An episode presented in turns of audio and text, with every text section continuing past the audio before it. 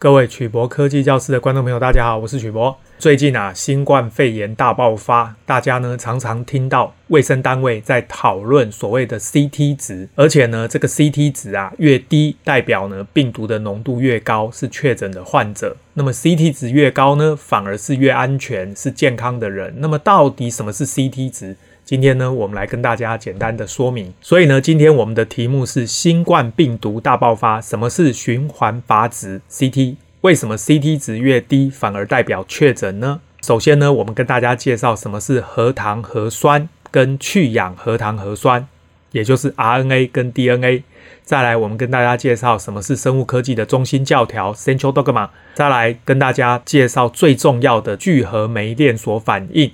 PCR 跟循环阀值 CT，最后呢，谈一下血清学检验感染后产生的 IgM 跟 IgG 的抗体是怎么回事。再来呢，循环阀值 CT 的标准值是如何设定的。首先呢，各位记得核苷酸它是一种单体，所谓单体呢，就是一个小分子，我们可以把它想象成一颗珠子。在我们生物体里面的核苷酸总共有八种，我们可以想象成呢，就是八种不同形状的珠子。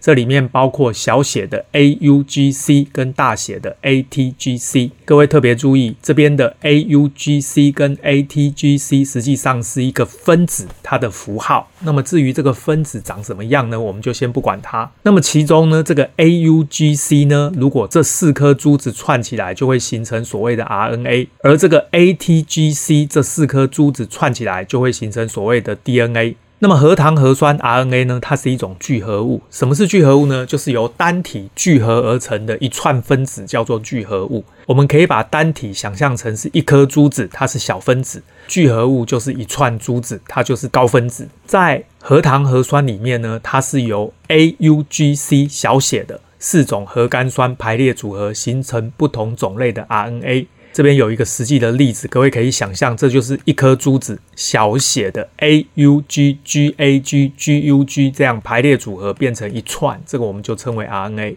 去氧核糖核酸 DNA 也是聚合物，它也是一串珠子。生物体里面的珠子呢，主要有四种，大写的 A T G C，这四种珠子呢排列组合就会形成不同种类的 DNA。譬如说呢，这是一个实际的例子，A T G G A G G T G A A A 等等哦，这是一串 DNA，所以简单的说一个结论：RNA 是由小写的 A U G C 聚合而成的聚合物，DNA 呢就是由大写的 A T G C 聚合而成的聚合物。接下来我们介绍一下什么是生物科技的中心教条 （Central Dogma）。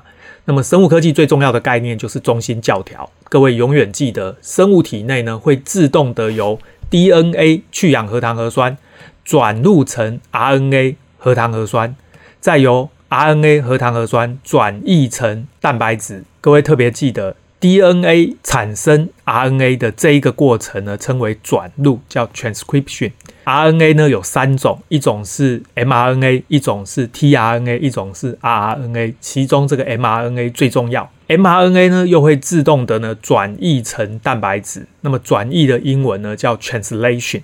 各位记得，DNA 呢是大写的 ATGC 聚合而成的聚合物，那么 RNA 呢是小写的 AUGC 聚合而成的聚合物，最后产生蛋白质。那什么是聚合酶链锁反应呢？实际上啊，在身体里面的 DNA，也就是 ATGC，它呢会因为聚合酶这一种酵素的存在，让这个 ATGC 一颗一颗的。聚合形成一个聚合物。科学家呀，把这个人体里面的反应呢，把它转移到化学的实验室里面。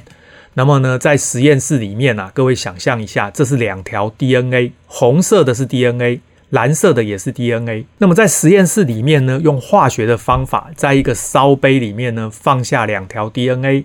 接下来呢，升温之后呢，会把这两个 DNA 中间的氢键给打断。打断之后呢，再降温。那么在这个烧杯里面呢，我们可以丢进一大堆的 ATGC 的小分子。各位可以想象，在一个烧杯里面有很多的珠子。这个珠子呢，因为氢键的作用呢，就会慢慢的被红色的这一条 DNA 吸引过来，最后呢，就会长出一条 DNA。同时呢，也会被蓝色的 DNA 吸引过来，会长出另外一条 DNA。那特别注意哦，在成长的过程中呢，需要一个称为引子的东西。哦，总而言之呢，左边这一条红色的 DNA 呢，就会长出一条蓝色的 DNA，而右边这一条蓝色的 DNA 就会长出一条红色的 DNA。所以呢，引子扩张的结果呢，就会长出两个 DNA。各位注意，这个时候就相当于是原来的两条 DNA。变成四条 DNA，那么你重复刚刚的反应呢？再升温一次，再降温一次，你就会从四条 DNA 变成八条 DNA。同理，你再升温一次，降温一次，八条 DNA 就会变成十六条 DNA。各位特别注意，这是一个等比级数的反应。换句话说，你每升温一次，降温一次，它就会乘以二，DNA 的数量呢就会变成两倍。这个就称为聚合酶电锁反应。为什么强调是聚合酶呢？因为 DNA 的 ATGC 一颗一颗的粘上来，这个粘结的过程中呢，需要一种酵素叫做聚合酶，所以我们把它称为聚合酶链锁反应。那么呢，每升温一次，降温一次呢，我们就称为一次的循环阀值。所以各位想象一下，我说循环阀值 CT 等于。二就代表我升温降温两次，那么循环阀值 CT 等于十就代表我升温降温十次。假设原来只有两条 DNA，那么 CT 等于十就代表你升温降温十次，那么呢就相当于是二的十次方，也就是变成一零二四条 DNA。同理，你如果升温降温二十次，那么就是二的二十次方，那么原本两条 DNA 就会变成。一零二四乘一零二四这么多的 DNA，换句话说呢，CT 值越高，也就代表你升温降温的次数越多，产生的 DNA 也就会越多。那么什么是循环阀值呢？它的全名叫做 cycle threshold，简写成 CT。刚刚的聚合酶链锁反应，每一次升温变性、降温粘合，就称为一次的循环阀值 CT。假设呢，原本有两条 DNA，CT 等于十，代表升温降温十次，也就是会产生二的十次方，大概一千条的 DNA。如果原本有两条 DNA，CT 等于二十，就代表升温降温二十次，会产生二的二十次方，也就是大概一百万条的 DNA。如果原本只有两条 DNA，CT 等于三十，就代表我升温降温三十次。会产生二的三十次方，也就是大约十亿条的 DNA。当我们从病患的体内呢取得检体的时候，不管是 DNA 或 RNA 的病毒，它基本上呢取得的 DNA、RNA 量都很少，所以呢我们必须啊要经过聚合酶链锁反应，升温降温来增加这个 DNA 或者 RNA 的数量，这样子呢我们才能够用仪器能够检测出来。所以呢随着升温降温的次数不一样呢，最后呢就可以判断病人体内的病毒的浓度。举例来说，假设病患的检体升温降温十次就可以验出病毒，这代表病患体内的病毒浓度很高。如果病患的检体需要升温降温二十次才能验出病毒，就代表病患体内的病毒浓度中等。如果呢，病患的检体要升温降温三十次才能验出病毒，就代表病患体内的病毒浓度很低。换句话说啊，CT 值越低，代表病毒的浓度越高；CT 值越高，代表病毒的浓度越低。因此呢，CT 值就变成我们。检测病患到底体内含有多少新冠病毒的一个好方法。那么呢，实际上啊，这个比各位想象的还要复杂。我们刚刚介绍的聚合酶链锁反应呢，一般只能定性。定性的意思就是我只能检测有没有病毒的 DNA 存在。那么如果我今天希望知道病毒的浓度到底是多少，要怎么办呢？所以科学家发明了这个即时定量聚合酶链锁反应，称为 real time。Quantitative PCR 简写成 qPCR 这种技术啊，可以定量，可以检测病毒 DNA 的数量。它的方法呢，是用荧光染剂去侦测每次聚合酶链锁反应之后产生的病毒 DNA 数量。这种方法呢，具有很高的灵敏度、准确性高、专一性高、反应快速等等优点。所以啊，刚才我们每次升温降温呢，这个病毒的 DNA 呢就成长两倍。利用这样的方式，再确定 DNA 的数量。但是呢，各位不要忘了，新冠肺炎的病毒不是 DNA 哦，它是 RNA 病毒哦。所以各位注意，RNA 病毒是没有办法直接做聚合酶链锁反应的。所以呢，这个事情呢，比你想象的还要复杂。首先呢，根据生物科技的中心教条，各位还记得是用 DNA 转录成 RNA，再由 RNA 转译成蛋白质。刚刚讲的聚合酶链锁反应，主要是针对 DNA 来做升温跟降温，还有聚合反应。RNA 呢是没有办法直接做这个反应，为什么呢？主要的原因呢是因为 RNA 的分子比较脆弱，你没有办法对它做升温跟降温这样的操作跟聚合，所以科学家必须想办法先把 RNA 反转录成 DNA，再用 DNA 去做聚合酶链锁反应。所以这个动作呢，因为跟转录相反，所以称为反转录。各位记得，转录是 DNA 变 RNA，RNA 变回 DNA 就称为反转录。所以呢，科学家就发明了这一种反转录聚合酶链锁反应，称为 RT-PCR，这个称为 Reverse Transcription 的 PCR。那么各位特别注意，它呢就是把 RNA 反转录成 DNA，再由 DNA 去做聚合酶链锁反应。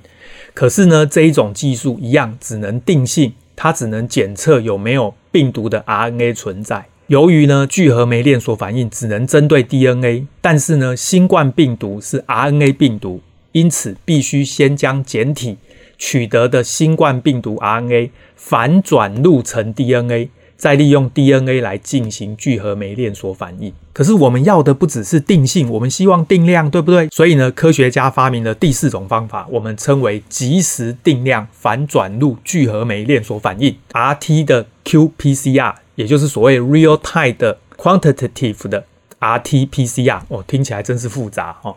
各位特别注意哈、哦，这个 RT 呢，指的是反转录的意思。哦，那么前面这个 real time 呢，也是 RT，千万不要弄混哦。这一种 RT-qPCR 的技术呢，基本上呢就可以定量，主要呢用来检测病毒 RNA 的数量。所以呢，新冠病毒要检测，目前有两种方式。第一种方式呢，就是检测病毒的 RNA，利用我们刚刚介绍的 RT-qPCR，可以侦测这个病毒的 RNA。各位记得。CT 值越低，代表你只升温降温十次就侦测到病毒，这代表你的病毒浓度很高。如果你的 CT 值是三十，也就是呢要升温降温三十次才能够侦测到病毒，这就代表你体内的病毒浓度很低。所以呢，CT 值是越低代表越危险，身上的病毒浓度很高。那么 CT 值越高，相反。它就越安全，代表呢身体里面的病毒浓度很低。那么除了用这一种方法之外呢，在医学上其实还有另外一种方法，因为呢新冠病毒曾经侵入过某一个人的身体，那么这个人的身体呢就会产生免疫反应。那我们之前的影片介绍过，免疫反应呢会启动你身体里面的免疫系统。就会产生所谓的抗体，抗体呢主要分两种，一种称为 IgM 抗体，一种称为 IgG 抗体。所以呢，你也可以利用血清学检验。所谓血清学，就是检验你血液里面的抗体，来确认呢感染后的免疫系统所产生的抗体种类跟浓度。当病人在一开始潜伏期的时候呢，他的病毒浓度是低的。到了潜伏期的最高峰呢，这个时候开始有了症状，开始咳嗽、头痛、发烧的这些症状，这个时候浓度是最高。各位特别注意，新冠病毒让人最头痛的就是它在病人还没有症状的时候就会传染。大概呢是你在最不舒服的时候，也就是病毒浓度最高的时候的前三天跟后八天，大概十一天的时间呢，传染力是最强。所以最危险的就是前面这三天，因为这个时候病人没有症状，可是他却会传染。随着病人的免疫系统启动之后呢，抗体开始包围消灭这个新冠病毒，这个时候呢，病毒的浓度就会一直下降。各位注意，在这个下降的整个期间呢，你都可以来做这个 RT-qPCR 的检测。这个时候呢，检测会呈阳性，同时啊，在你的病毒入侵的初期呢，身体里面的免疫系统会产生的这种抗体称为 IgM。那么这种 IgM 的抗体呢，它是一种五边形的抗体。如果呢检测出阳性，就代表这是新冠肺炎感染者处于感染的初期，大约在感染后一到两周呢，就会出现 IgM 的抗体。而且它的浓度会随着清除病毒的作用递减，意思就是说呢，会随着时间，那么这个抗体呢，把病毒标定，再由白血球把病毒清除之后，这个 IgM 的量就会慢慢降低。这个时候呢，IgG 这一种抗体反而会慢慢增加。IgG 呢，它是 Y 型的抗体，这种抗体呈阳性就代表病人是处于感染新冠肺炎的后期或者恢复期，也就是这个病人快要好了啦。感染后期呢，人体就会产生这种 IgG 的抗体，而且这种抗体呢会在体内停留数月之久，也就是呢这个抗体呢会一直在病人的体内巡逻。换句话说呢，下一次再有新冠病毒跑到这个人身上呢，这个 IgG 的抗体就会直接把这个病毒标定，并且由白血球把这些病毒给清除掉。这个时候呢，IgG 的这个抗体就可以保护病人，所以简单的结论就是呢，我们要验这个新冠肺炎的病毒有两个方法，一个方法就是去验病毒的 RNA，也就是所谓的聚合酶链锁反应；第二个方法就是直接去验这个病人的体内含有的 IgM 抗体跟 IgG 抗体。那么目前呢，比较简单的方法就是上面这一种聚合酶链锁反应，也就是利用 CT 值来检验。那么 CT 值应该设定多少才合适？这个是由人为决定的。那么你 CT 值设定的高，漏网之鱼就减少，但是呢，伪阳性就会增加，徒然浪费的社会的成本。但是呢，你 CT 值设定较低，就可以减少伪阳性，不过这样伪阴性就会增加，可能会有漏网之鱼。所以呢，每一个不同的地区呢，可能会有不同的 CT 值标准。那么目前呢、啊，美国跟日本呢，通常是把 CT 值的标准设定在四十。换句话说，CT 小于四十就是阳性，也就是呢，升温降温四十次以下，如果能侦测到病毒，我就视为是阳性。这样子呢，被误判伪阳性的几率比较高，但是被误判伪阴性的几率比较低。这个呢，相对是比较严格的标准。台湾的 CT 标准值呢，是设定在三十五，后来降低到三十四。CT 小于三十四的算是阳性，也就是升温降温三十四次以下，如果能侦测到病毒，就称为阳性。这样子做呢，被误判为阳性的几率降低，但是被误判为阴性的几率提高。这个标准是比较宽松的。那比较宽松没有关系，因为呢，我们是配合多次筛检的方式来提高精确度。这一次的内容呢，让大家知道啊，这个 CT 指的就是聚合酶链锁反应，每次升温降温一次就称为一个循环。如果今天呢，病人升温降温十次就可以测到病毒，就代表他的病毒浓度很高。那么如果要升温降温三十次才能够测到病毒，代表他的病毒浓度很低。换句话说呢，CT 值越低，就代表这个病人。身体里面的病毒越多，也就是越危险的意思。那么 CT 值越高，就代表病人的体内呢病毒浓度很低。那么这个时候呢，大概就不会感染别人了。那美国跟日本呢是设定标准 CT 四十，换句话说呢，CT 四十以上的就是健康的人，因为他的病毒浓度很低，大概就不会感染别人。那么台湾呢，相对设定的标准比较宽松，是 CT 三十四。换句话说呢，升温降温三十四次以上才会发现病毒，我们就把它当做健康的人，因为病毒浓度很低了。那虽然呢，这个 CT 值设定的比较低，但是呢，我们利用多次重复检验的方式，这样子呢，就可以增加这个精确度。那么总而言之啊，在新闻里面，我们常看到有些病人反复检查，一下子是阳性，一下子又变阴性。这个其实呢，你也不能怪检验单位。主要就是因为啊，生物科技实在太复杂了。事实上呢，你每次取样的样品的浓度啦、样品的品质啦，各方面都会造成检测的结果影响。这就是为什么我们要重复多次检查来判断的原因。好，那今天的节目就到这边。各位有任何关于新冠病毒的聚合酶链锁反应检验的，都可以呢发表在影片的下方，我们呢再来讨论。谢谢大家，晚安，拜拜。